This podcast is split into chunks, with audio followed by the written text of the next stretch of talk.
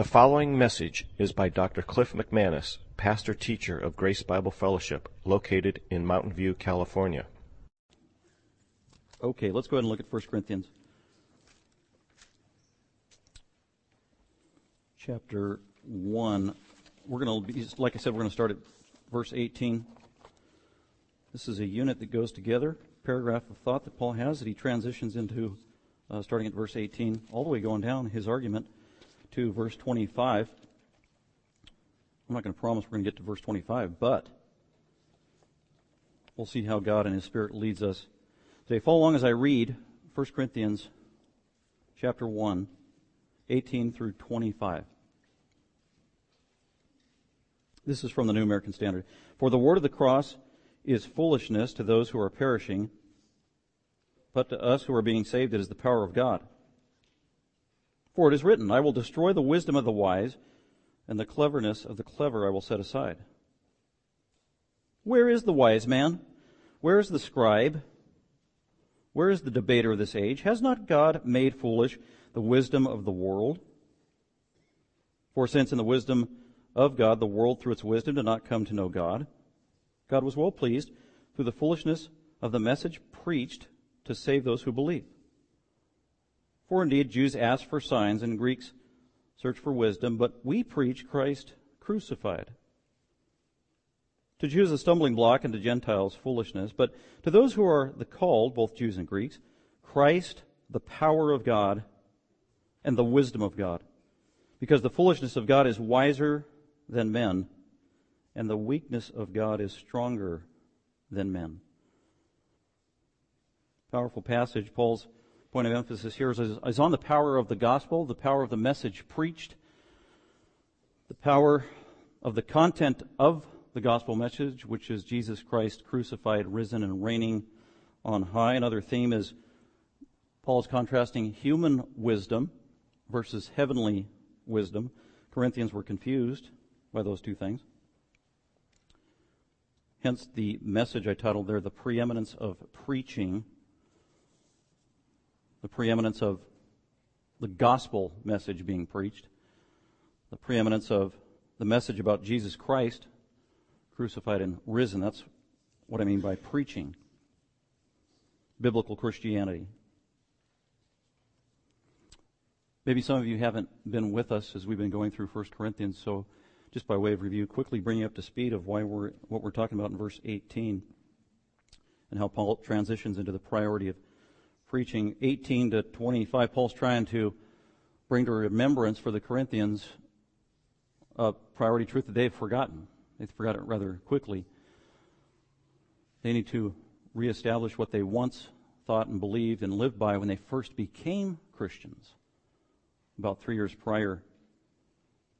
Because they forgot the basic message of Christianity, which was the stable foundation and footing by which they stood, believed, and lived their life. And so every Christian needs a continual reminder. We all do.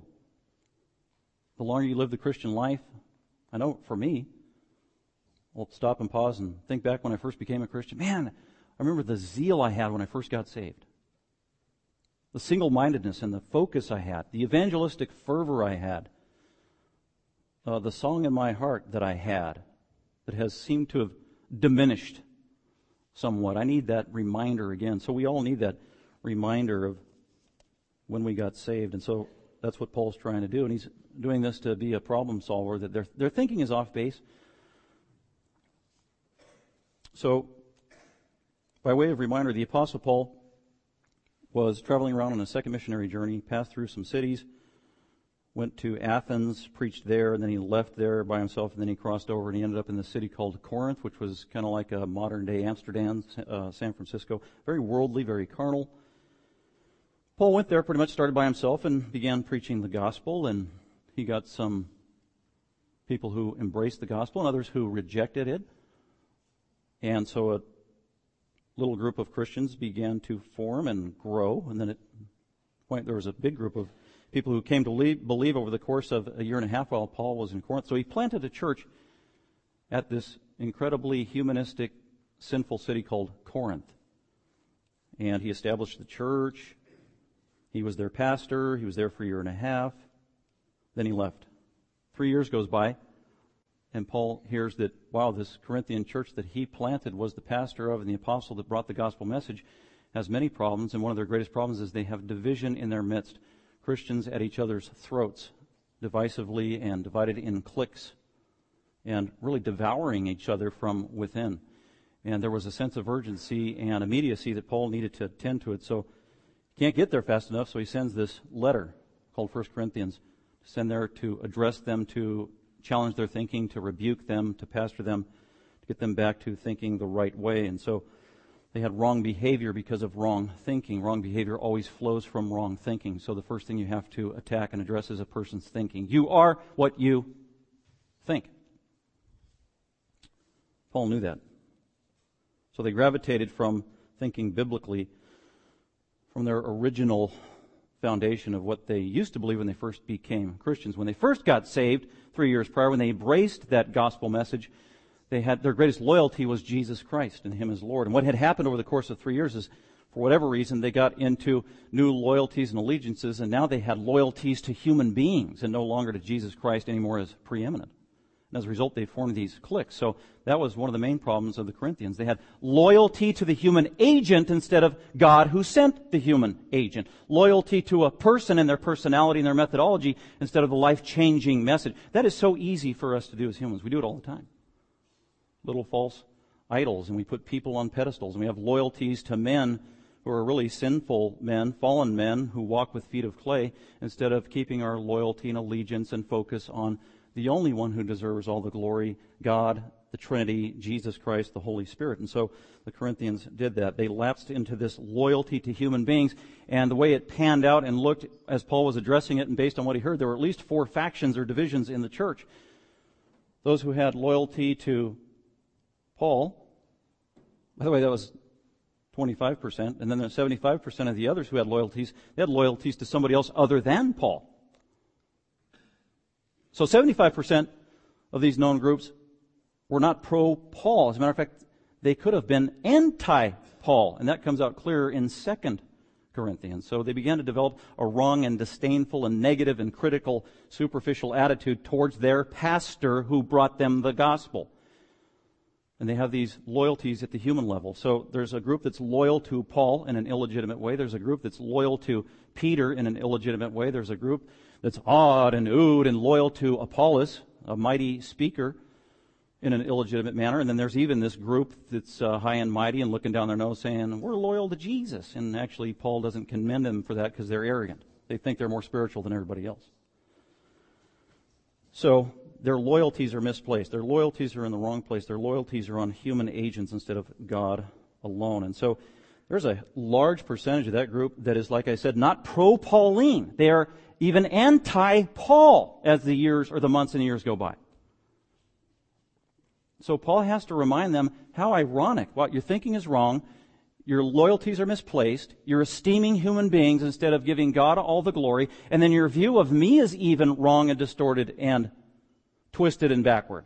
And so Paul actually has to remind them of how God used him in bringing them the gospel that changed their life and made them Christians. And so that's why he says, uh, yeah, you're all impressed with Apollos and his eloquence, and I'm not as eloquent as Apollos, and but I did bring in the gospel. Have you forgotten the gospel? How important that was? That the gospel was more important than my personality and Apollos' personality and Apollos' delivery and Peter's personality. The gospel message that saved you is the priority. You forgot that. And so 18 to 25, Paul is rehearsing what the gospel is and why it was so important and how in the gospel is true wisdom versus human wisdom that the Corinthians were enamored with.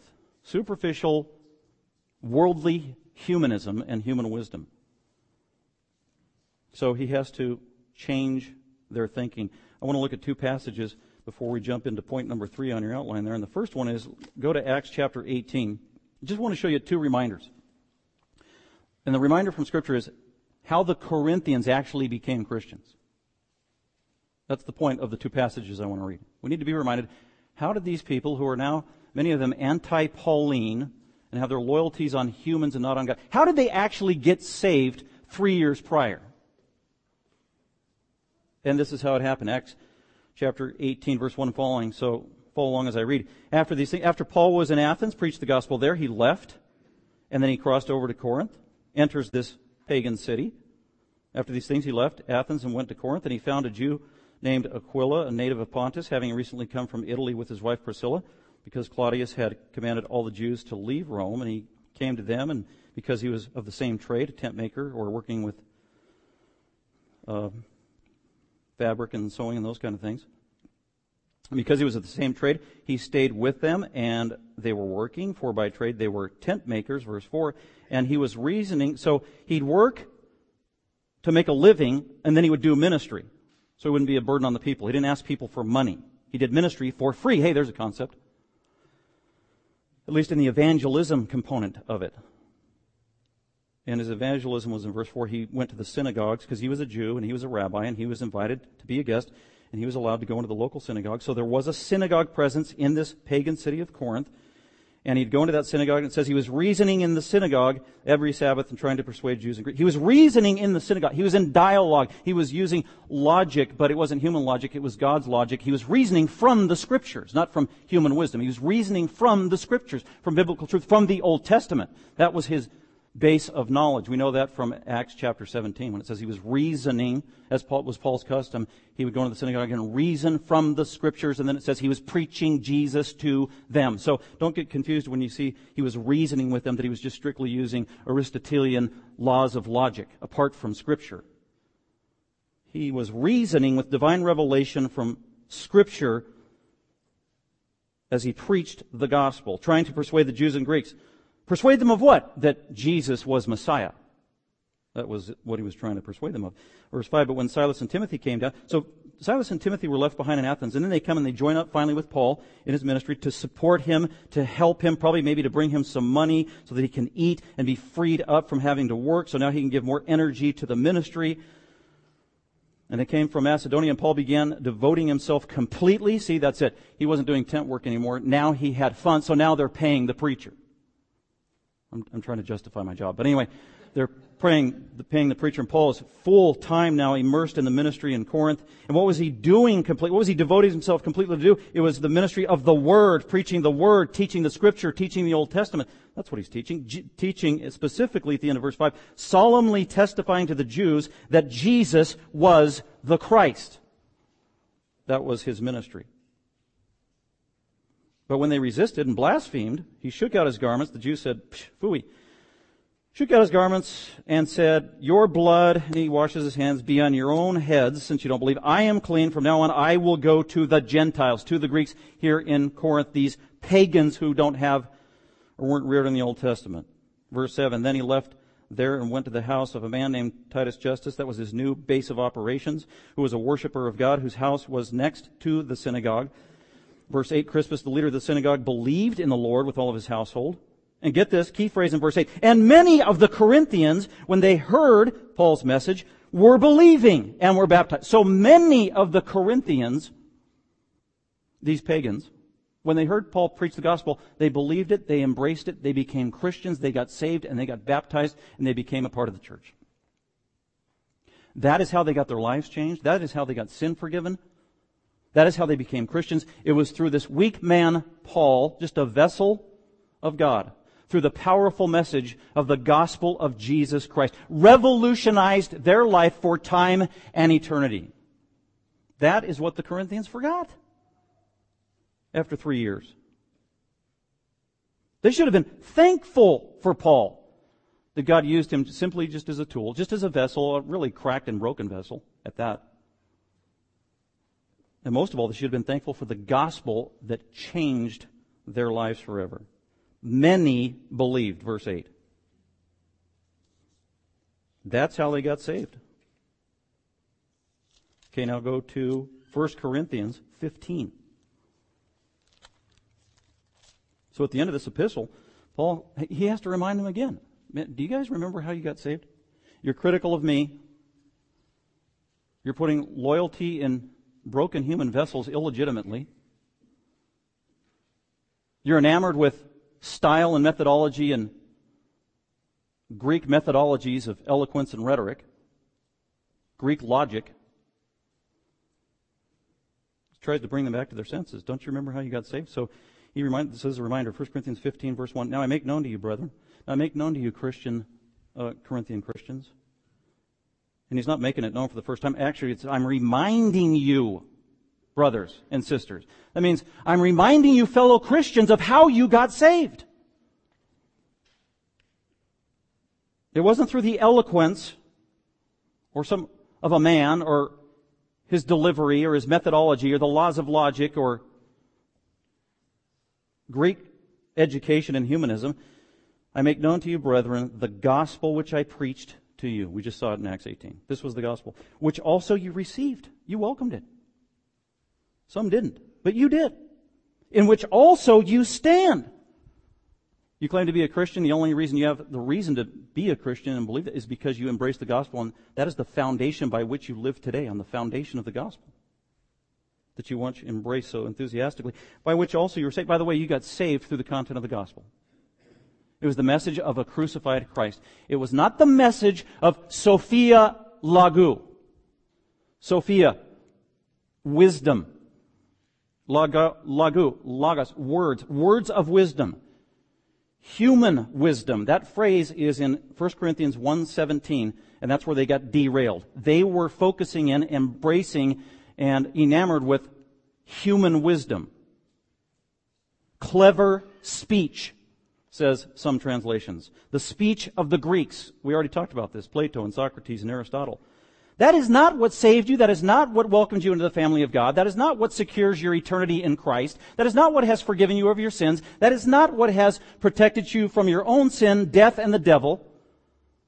It's not human wisdom. It's not human wise words. It is a word. He uses the same word logos. It's not wise words, human words, clever words, Sophia words, verse 17, transition to verse 18, but it was words, logos. And it was the word of the cross, he uses the word. It was a word. It was a preached word. It was the word of the cross. It was the word of Christ. It was the word of crucifixion. It was the word of the gospel. It was the word of your sin. It was the word of your need. It was the word of your need of salvation. It was the word of God who rescues and saves. That is what saved you. That is the gospel. And so that's what he's trying to remind him in verse 2, by which also you were saved. That is if you hold fast the word that I preached to you that you said you believed. Unless, of course, you believed in vain. In other words, you had a false profession. You're a phony. You're not a real Christian. You're a goat. You're not a sheep. You're a weed. You're not wheat. That happens. Jesus said it would. So it could very well be there were pseudo Christians in the Corinthian congregation planted throughout who were not truly regenerate. They heard the gospel originally. They thought they knew what it meant. They thought they liked it. They thought they embraced it. They thought they believed it. They thought they believed Christians. But Paul is saying it is very possible that some of you believed in vain for whatever reason. You didn't truly believe, or maybe you didn't understand, or maybe you were blinded by Satan, or you were, had wrong motives and you just wanted to be a part of the group. That happens in every church. That happens in Christianity. Jesus promised it would. And that happened with Jesus himself and the 12 apostles that he handpicked after he prayed all night for the Father's wisdom as to who he should select. And among the 12 was Judas. And so for over three years, Judas feigned belief, looked like an apostle, had a role among the 12, followed Christ, said he believed in Christ, did miracles in the name of Christ amazingly. And then at the very end, it turns out he's not even a believer from the beginning. Jesus told him that at the Last Supper. You are unclean. You were never saved in the first place. You were a deceiver. You were a liar. And I guarantee you that at one point, Judas was self-deceived and he actually truly believed he was a believer. The fact is, he never was. The Gospel of John makes that categorically clear.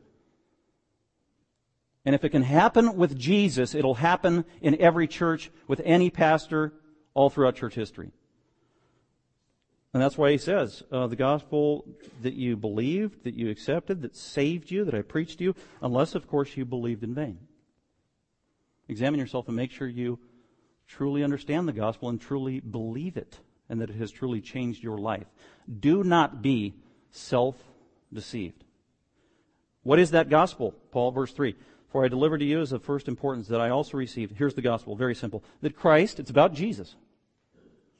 That he died. He had to. God the Father killed him, slaughtered him like a lamb.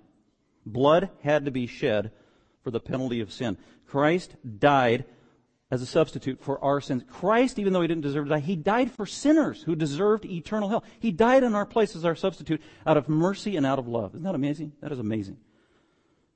So that's the gospel. Christ died for our sins. He did it according to the Old Testament scriptures. This is God's plan all along. It was planned in eternity past. God hasn't deviated. He hasn't changed the plan. He hasn't punted. It's always been the same. By grace, through faith, for sinners, through Christ. Verse 4 And Christ was buried, and that he was raised on the third day according to the Scripture. That is the gospel.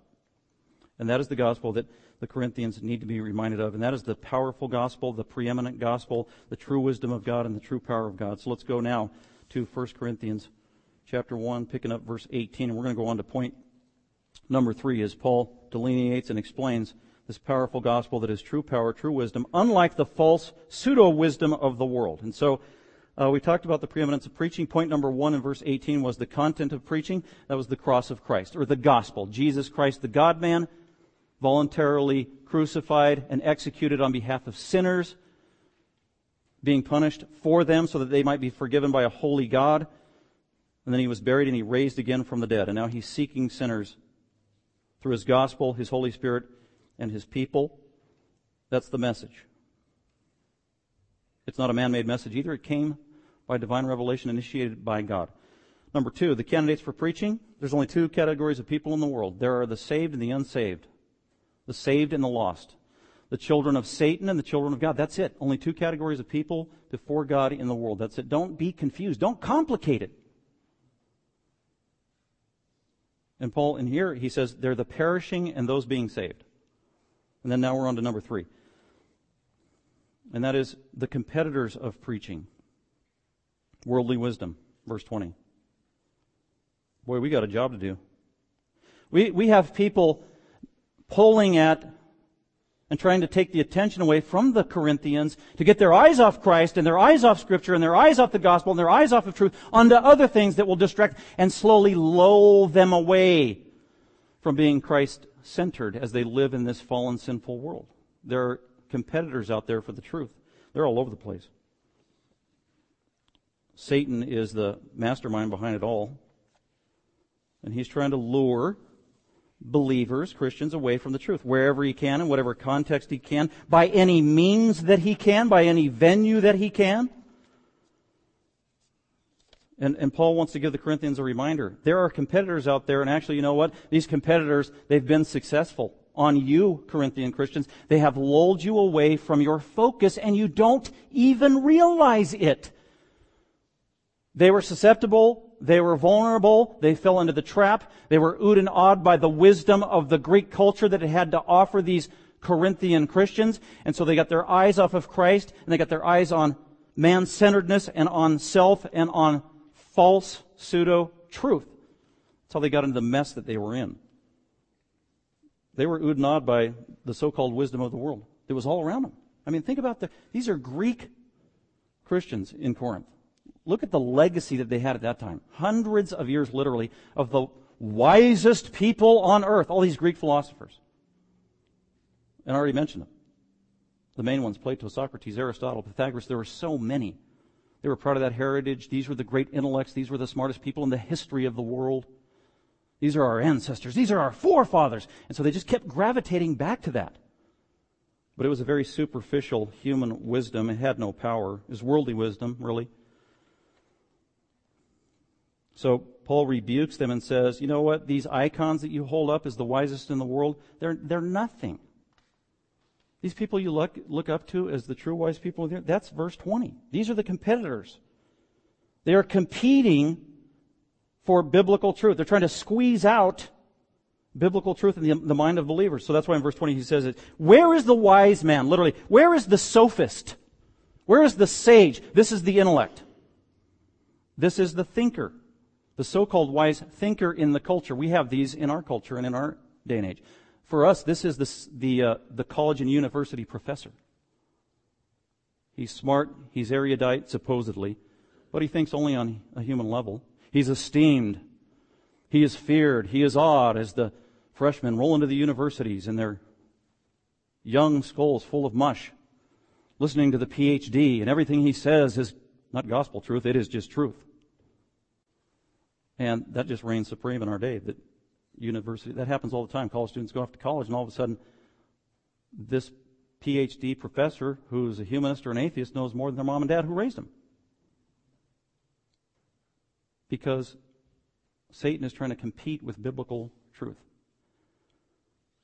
And so Paul's saying, so where is the wise man over there in your Aristotelian and Socratic schools and the universities? And it's uh, a rhetorical question. So what Paul's really saying is, show me your wisest man who's not a Christian, and I'll show you somebody who's not wise at all. He is a fool. Oh, you think Aristotle's your wisest guy? He's a fool. He doesn't know God. He doesn't know Christ. He's a fool. Where is he? Show me something that truly competes with the power and the truth of the life changing gospel message. Show me your wisest man, the intellect that you have, the university professor, the think tank. So this is wisdom, this is the thinking wise man. Then he says, and where is the scribe? Oh, by the way, when he says, where's the wise man? He's speaking to Greeks primarily. This is what they thought. Now he's going to speak to the Jews in the culture and in the Corinthian church and who they thought was wise, and they esteemed wise men as well. They esteemed the scribes, the scribes and the Pharisees, the authorities on truth, supposedly, and that's why he throws this out. Well, where's the scribe? By the way, the word for scribe there is where we get the word grammar, grammarian. That's the Greek word. Where are the grammarians? The first word has to do with those who are thinking wise men. This one has to do with those who are writing wise men. Literature. Show me your wisest writing man. Show me your wisest author. Show me your uh, wisest scribe and who does letters. Show me your wisest blogger alive on planet Earth today that doesn't know Christ. That's what we would say.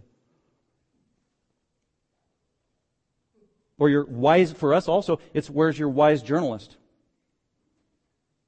We've got them today. So the first one is, has to do with thinking worldly wisdom. This is written worldly wisdom. And then the last category he confronts them on is, so where is the wise man? Where is your scribe? Where is the debater of this age? Or literally, where is the disputer of this age? Or literally, where is the arguer of this age? This is a debate. This is verbal wisdom. So you got thinking worldly wisdom, written worldly wisdom, and verbal worldly wisdom the disputer, literally a professional arguer, who doesn't know Christ, who argues about and tries to convince people with humanistic, godless, unbiblical wisdom.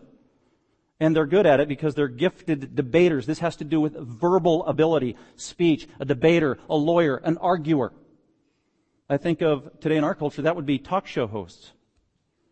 They control the environment. They got the microphone. They can turn it on and off when they want to. They got the script. They bring on some poor innocent victim they're going to debate with and slaughter him to pieces on national television, make them look like an idiot, make them look wise and all knowing with their ungodly agenda. But they are very gifted. They argue very well. They are hard to beat. They are impressive. Their arguments are airtight. They have keen intellect. They think quickly on their feet. Some of our most well known today who are hostile, I mentioned him earlier, Bill Maher, the Bill Maher show, if you watch that. He, he, is, he is a verbal debater. He doesn't write books really. He's not a, an intellect. He, is just good at debating. And he usually wins. And the argument typically is in his environment on his terms. And he is hostile to Christianity. He is hostile to biblical truth. Another one is Jon Stewart. Same thing. He's hilarious. He's a comedian. He's a talk show host. He's very good verbally. He brings people on. He debates them. He eviscerates them. He humiliates them. And he is anti Bible. And they are influential people in our culture today. So nothing new under the sun. These kind of people were around in Paul's day making an influence on the culture and even trickling into the church and even persuading some Christians in wrong thinking. And it's going on today in our culture. We have competitors of the truth. I think of some of the most influential wise men of the world who are writers who influence our culture. Uh, probably one of the most well known would be Chris, Christopher Hitchens, who recently died. He was a lifelong atheist. Actually, not a lifelong. Became an atheist in junior high, was raised religious, believed in God when he was five, abandoned that, and he was a journalist first and foremost. And he became famous through his journalism. So he was this scribe. He was uh, a, a powerful with the pen. He was not a great debater, actually. I've seen him debate many times. And he wasn't the greatest uh, well, yeah, he wasn't, but he was very good at the written word, but very influential. One of the most influential atheists in the world in the last probably 20 years. And that first category, the intellect of the day that kind of sets the stage where everybody's just waiting to hear what he says and write down his worldly wisdom. And mentioned him earlier. That would be uh, Stephen Hawking, among others. He can't debate. He can't write, but he's able to think and has this amazing intellect, humanly speaking, and people just devour his words as truth. So we are confronted with these same three categories of people. By the way, at the end of that phrase, the disputer of this age, this age, Ionios, Ionos, of this age, of this realm, and it, it, speaks of it's a temporary reality. It's like the spirit of the age. These are people that are considered wise in our age, but maybe in a hundred years they won't be considered wise. As a matter of fact, history will tell the truth. History might judge them differently as the years go by. So their, their truth is fleeting. It is temporary. It is not eternal. It's not universally binding. And that's why it's also different from biblical truth. It's fleeting. It is in the moment. It appeals to human emotion, immune, uh, human passion, human desires, to the flesh. It originates with self. It is self-centered. It is not God-centered. It's based on human achievement, works righteousness, lifting up man by man's own strength, the very antithesis of the gospel message. But that's humanism to the core. So that's what we're confronted with. I think of, think about your life, your family, and especially if you have children, think of the competitors who are out there being used by Satan aggressively vying for the soul and especially the mind of your young person. To brainwash them, to undermine what you have trained them on, and they're doing it just subtly, little by little. And most of the times, you know what? It's in a very harmless, fun, entertaining environment. So here are the competitors of biblical truth today. Secular scientists, they are considered the smartest and the most authoritative people on planet Earth today. They, they know about the origins of the earth. They know it all because they're scientists. Can't argue with them. Can't debate with the scientist. Says evolution is true. Got to believe it. Politicians. They have a bully pulpit that they speak from. They have amazing influence and persuasion over people. They got a, they carry a large megaphone in terms of who they can influence. Politicians. And Many times they go beyond politics, legit, and they get into worldviews and how you should think and how you should live and your religion and origins and what you should believe and what you should believe about marriage that God made and defined, what you should believe about the, the legitimacy of human life in a baby and abortion. And politicians are starting to, and have been for a long time, creeping over proper boundaries of their jurisdiction, trying to offer us a worldview, shove it down our throat. The most well known and most influential in the last 25 years is Al Gore. He's gone way beyond politics. Now he's telling us, and he's written books on it, of how we should live and think and even do religion. Competing for biblical truth. Uh, I already mentioned the college professors. They are competing for the truth. They wouldn't admit this, by the way. Are you hostile to Christianity? Oh, no. Well, someone would actually probably say they were, but some unwittingly are doing this.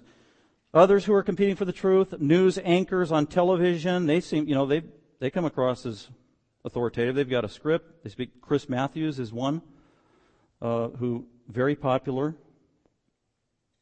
unbiblical worldview, influencing many. Talk show hosts. Donahue led the pack in the 70s.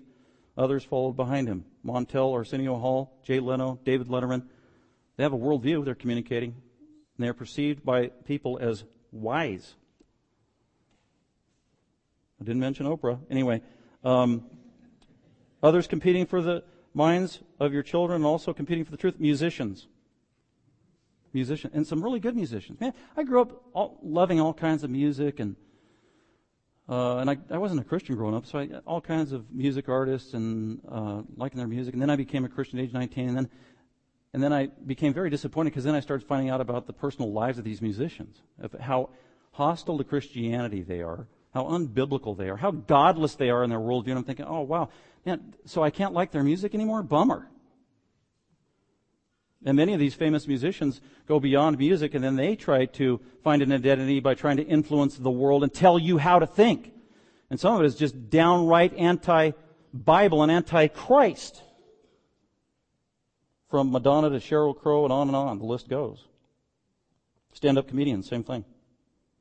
start out telling jokes, and before you know it, they're trying to find an identity, and then they end up politicians and elected and senators. And I think of Al Franken, who's a senator in Minnesota, who just everything he stands for is contrary to a biblical worldview, but many perceive him as wise.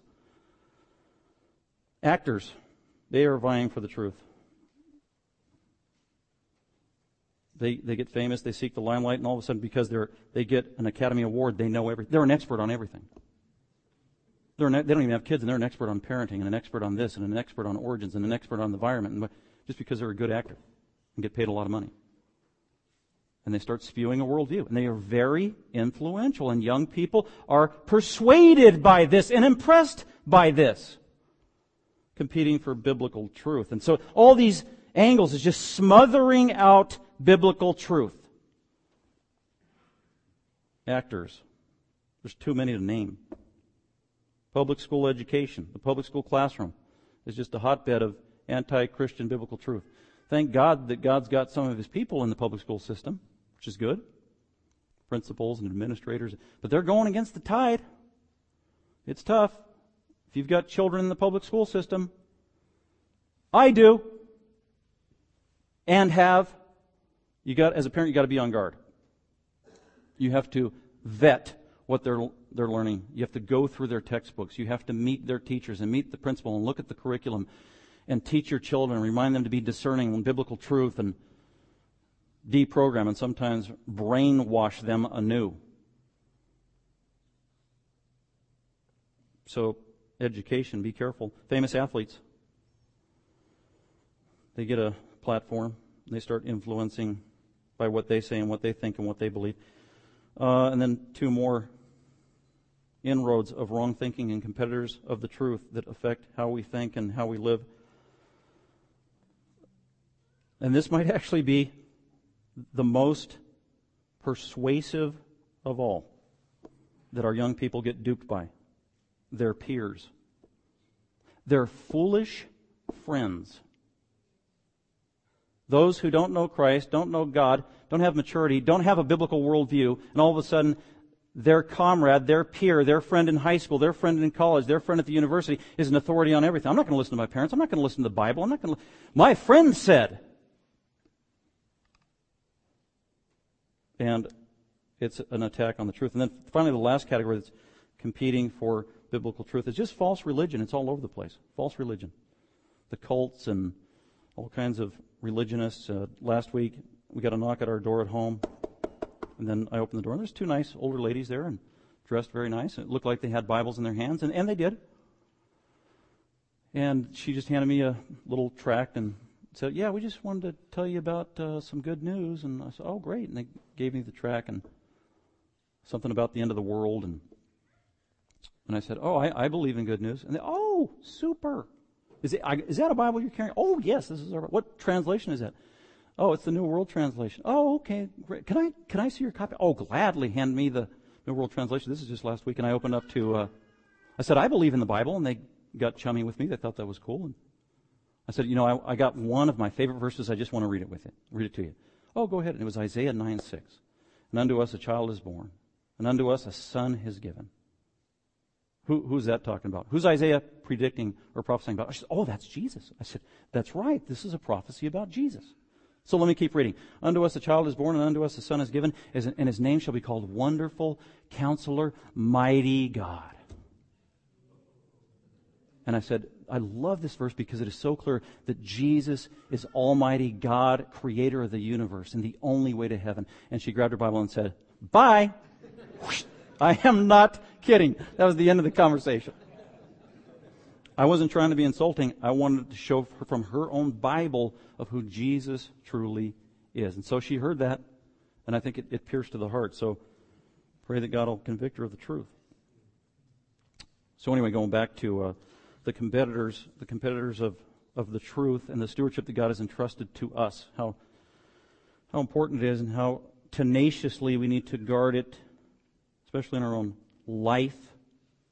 That's where we start.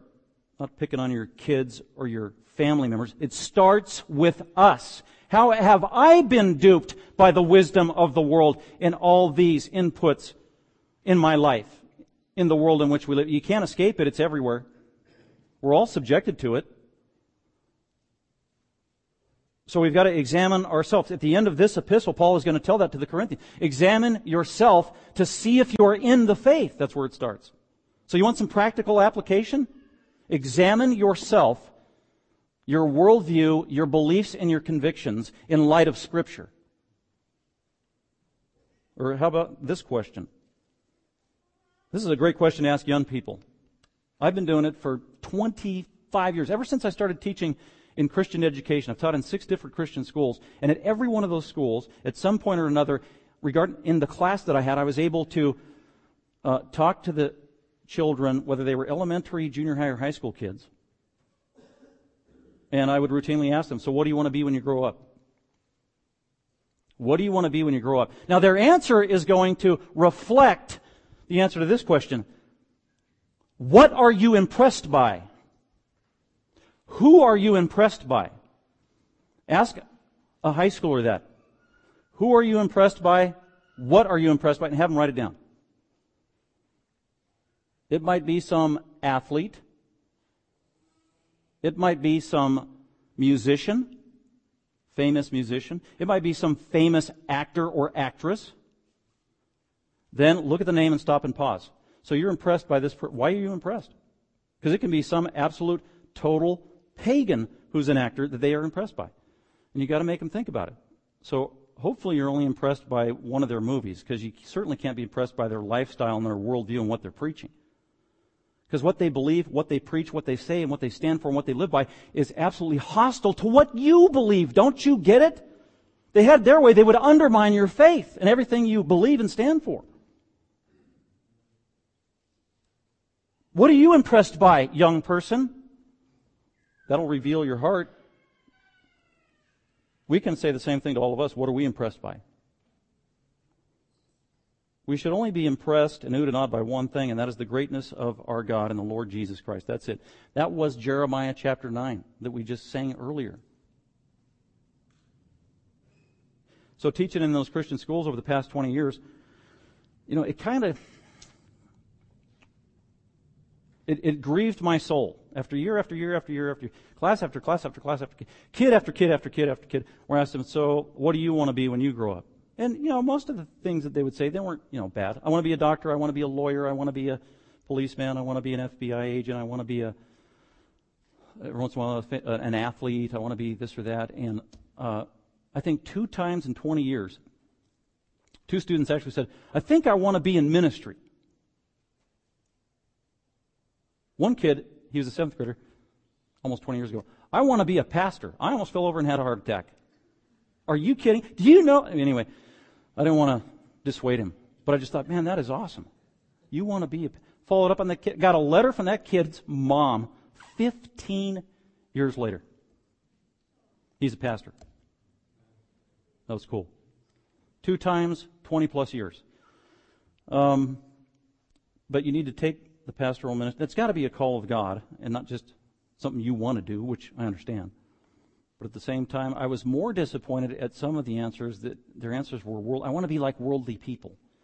I want to, I want to do things that the world is impressed by or the things that the world is telling us is success, whether it's fame and materialism, wealth, fleeting happiness, superficial entertainment. That, that is what is competing for the souls of the church, and especially our young people. And Paul says, no, nothing, nothing can compete with God's wisdom. That is all worldly wisdom. Nothing can compete with God's wisdom, which is the gospel, biblical truth. Look at, um, let's go on to 21. Point number four. So the competitors of preaching is worldly wisdom. The catalyst of preaching is true belief. This is just a real simple point. Where are your wise people? Where are your scribes? Where are the disputers and debaters of this age? Has not God made foolish the wisdom of the world? God has taken all that and just shown it to be utter foolishness. These people aren't really wise. They're shallow. How do we know? Well, look at the fruit of what they have to offer. The fruit of what they have to offer doesn't change lives, does it? It doesn't redeem people. They're not born again. It doesn't uh, take care of their eternal soul. It doesn't comfort them. It doesn't bring true joy and stability in life. They have nothing to offer. It's all superficial. So in verse 21, what has God done? The catalyst of preaching is true belief. For since oh, has not God made foolish the wisdom of the world? For since in the wisdom of God, the world through its wisdom did not come to know God. So God decided long ago, I'm going to create human beings. I'm going to allow human beings to enter into a personal relationship with me and live with me forever in glory. And the mechanism or the path of the way to do that is not through them gaining wisdom, not through them doing works, not through them doing anything whatsoever. See, therein lies God's wisdom. It has nothing to do with them. It, it all has to do with me and my way, my initiative, my plan. And it is called the gospel, and it has never changed all throughout history. That is the wisdom of God. It's not going to be what you can do, it is what God has done on your behalf. Isn't that wise?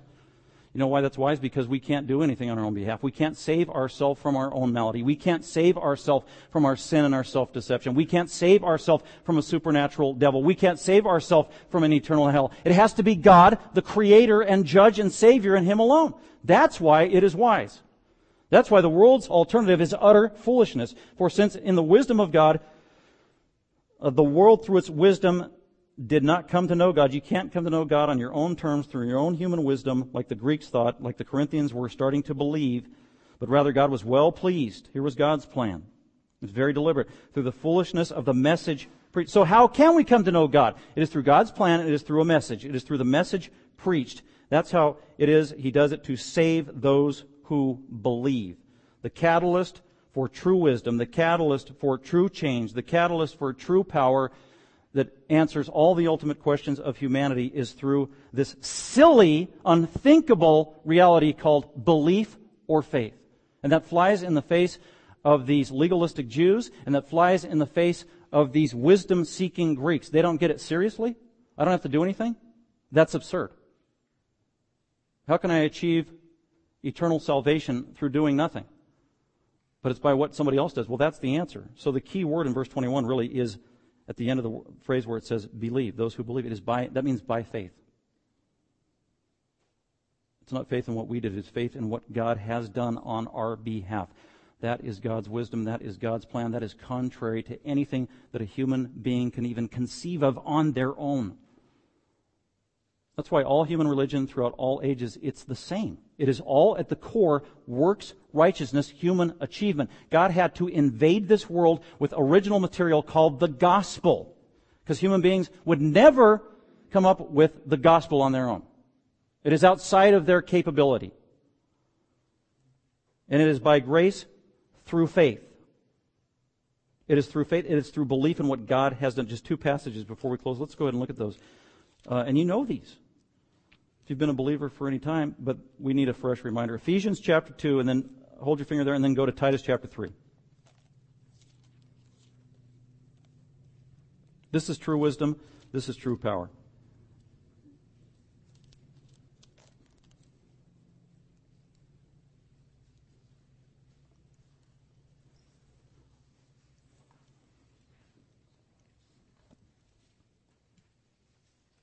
So, I put the catalyst of preaching. In other words, you preach the message of the gospel, and then what enables the gospel message to be activated and change a life forever? It is faith. It is belief in hearing that message. You don't have to do anything other than repent of your sin and say, God, I believe, save me of my sin. Believe. I believe the gospel message. Ephesians 2 8 9, Paul reminds us, For by grace, God's undeserved favor it is by God's grace, which He initiated. For by grace, Christian, you have been saved. You have been saved. And it's through faith. It's through the medium of faith. It's nothing you do, it's nothing I do. It's by grace, through faith. And it's not of yourselves. See, that just attacks the human ego. It's not of you. It is the gift of God. It is the gift of God, not as a result of works, so that no one can boast. Salvation is all of God. And then Titus chapter 3, go there. Titus chapter 3 he's talking about the same thing. Verse 4 But when the kindness of God our Savior and his love for mankind appeared in the incarnation of the God man Jesus Christ, who gave his life for sinners, verse 5, he saved us. He saved us as Christians. How did he do it? Well, it wasn't on the basis of deeds which we have done in righteousness. It's not human works. It's not human achievement. Do you believe in heaven and hell? Yes. Do you know where you're going to go when you die? Well, maybe heaven. How do you know? Well, because I'm a good person. I did a lot of good things. I didn't murder anybody. My goody pile is taller than my baddie pile. Wrong answer. He saved us not on the basis of deeds which we have done in righteousness, but according to his mercy, by the washing of regeneration and renewing by the Holy Spirit, whom he poured out upon us richly through Jesus Christ. Verse 7 so that being justified or saved by grace, apart from works. It's about belief. And then we'll go on to number 5 in closing, going back to 1 Corinthians chapter 1 to wrap it up uh, as Paul's continuing his argument. So it's by the message preached about Jesus Christ. Therein lies true wisdom. It's made active by faith. In verse 22, he says, For indeed Jews ask for signs and Greeks search for wisdom, but instead we preach Christ crucified, the gospel to Jews a stumbling block, and to Gentiles foolishness. But to those who are the called, that's believers, both Jews and Greeks, Christ is the power of God and Christ is the wisdom of God. Look at verse 24. The power of God. Power. Who looked for power? Through signs or miracles. That was the Jews. Look at verse 22. Jews ask for signs. Jews demand miracles to validate that you speak with truth. That's what the Jews did uh, in John chapter 2 when Jesus began his ministry and he cleansed the temple and he's raising his voice and he says, You have desecrated my father's house. And then the Jews, scribes and Pharisees, responded and they demanded an answer and they said, What sign do you show us by which you speak? Show us a miracle if you want to speak authoritatively. I want a miracle. That was at the beginning of his life. At the end of his life, in the last week of his life, it says after going before Pilate, Pilate found out that Jesus be, belonged to the jurisdiction of Herod, so he tries to throw him off onto Herod, and Herod welcomed Jesus into his court. Oh, finally I get to see the magic man. I want a trick. And so Jesus comes in face to face with Herod. This is the same Herod who killed his cousin and good friend John the Baptist. Jesus wasn't going to say a word to Herod out of judgment. And so Herod starts talking to him and interrogating him and pestering him. And in Luke 23, it says that Jesus welcomed Jesus because he was looking forward to Jesus doing a miracle. I want a miracle. You speak authoritatively. I want a sign. I want a sign. I want a sign. So that's what the Jews demanded. Just like Moses validated his ministry with miracles, Elijah validated his ministry with miracles. The apostles validated their ministry with miracles. Then they hear this, this gospel message is like, where's the miracle? There's no miracle in that. It's just a message. And you want me to believe it? And that's it? Poof, no magic, no smoke, no bells and whistles. So they demanded a sign. And in that gospel message, so you're trying to tell me as a Jew who was raised on the Old Testament, who understands Deuteronomy 23 that says anyone who is hanged on a tree is a convicted, guilty criminal who is accursed before God forever. And you're trying to tell me that the Savior was hung on a tree? In light of Deuteronomy 23 that says, cursed is he who hangs on. It. Seriously? That was a stumbling block to the Jews. You're trying to tell me that the Savior is a dead Messiah a guilty criminal who owned nothing, a poor vagrant who went from town to town. You're trying to tell a Jew that who they knew the Old Testament and they knew that the promised Messiah was a glorious warrior, reigning king who would smash his enemies under his feet in power and glory. And you're trying to tell me the answer is this obscure Jesus who was executed on a criminal's cross? Seriously? That's what Paul means here when he says the message of a crucified Christ is a stumbling block, and the Greek word is a scandal to the Jews.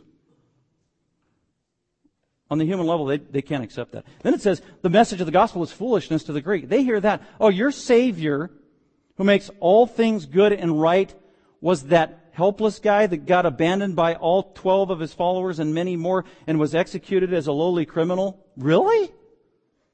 You want me to believe? That is silly. That is foolish. That is moronic, is the Greek word they use in Acts 17 when they told Paul. Foolish, moronic, stupid. Your God, your little message of saving, it has no power whatsoever, said the Jews, and the Greeks would say, it has no wisdom in it whatsoever, it is foolish. Yet these people don't know what they're talking about, and that's why uh, Paul goes on to say, well, actually, Verse 24. But to those who are the called, but to those who will humble themselves and actually believe this message, their eyes will be opened and they will see true power. Just this notion that embracing the gospel message is not built on power. The greatest sign and miracle of all is wrapped up in that message, and that is the resurrection of Jesus Christ, the greatest miracle in the history of the world, and it is a reality. And because Jesus lives, you also shall live. You want a miracle? That's the miracle you need to believe in. The resurrection of Christ. He is alive. It's a living Savior. No other religious leader in the world is still alive today. They're dead in the grave. You want a sign? It's called the resurrection of Christ.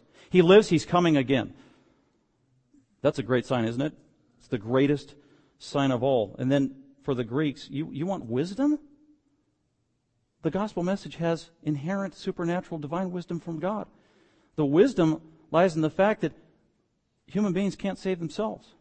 And so, in God's wisdom and grace, God who created all things came down to the earth that He created, came to the people that He created, came to the people that He loves, took on the form of a human being, went to the cross, got executed as the God man, God the Father punished Jesus so that you wouldn't have to be punished, so that all your sins could be forgiven. Jesus raised again supernaturally, raised on high, and is going to raise anybody who believes in that gospel. So God, in His wisdom, determined and knew finite, fallen, sinful humans cannot save themselves. God, the eternal Almighty, had to do it for them. I would call that wise. Therein lies the power, therein lies the wisdom that the Corinthians began to subtly forget. And so this is a blessed, timely reminder from the Apostle Paul. So on number five, I actually hinted at it, is the confrontation in preaching is God's power and his wisdom in the message of the crucified Christ. Let me close with this. Um, verse 23. We don't boast in human wisdom. We boast only in God and in His glorious gospel. So Jeremiah reminds us of that. Jeremiah 9:23. Thus says the Lord or Yahweh, let not a wise man boast of his wisdom, and let not the mighty man boast of his might. Let not a rich man boast of his riches. But let him who boasts boast of this, that he understands and knows me. That's the only thing worth boasting in. I know Jesus Christ because I was a poor, pathetic sinner, and He reached out and He saved me. And I boast in that and that alone. Let him boast in that he understands and knows me, that I am the Lord who exercises loving kindness and justice and righteousness on earth. For I delight in these things, declares the Lord. And all God's people said, Amen. It's time for lunch. Let's go ahead and pray.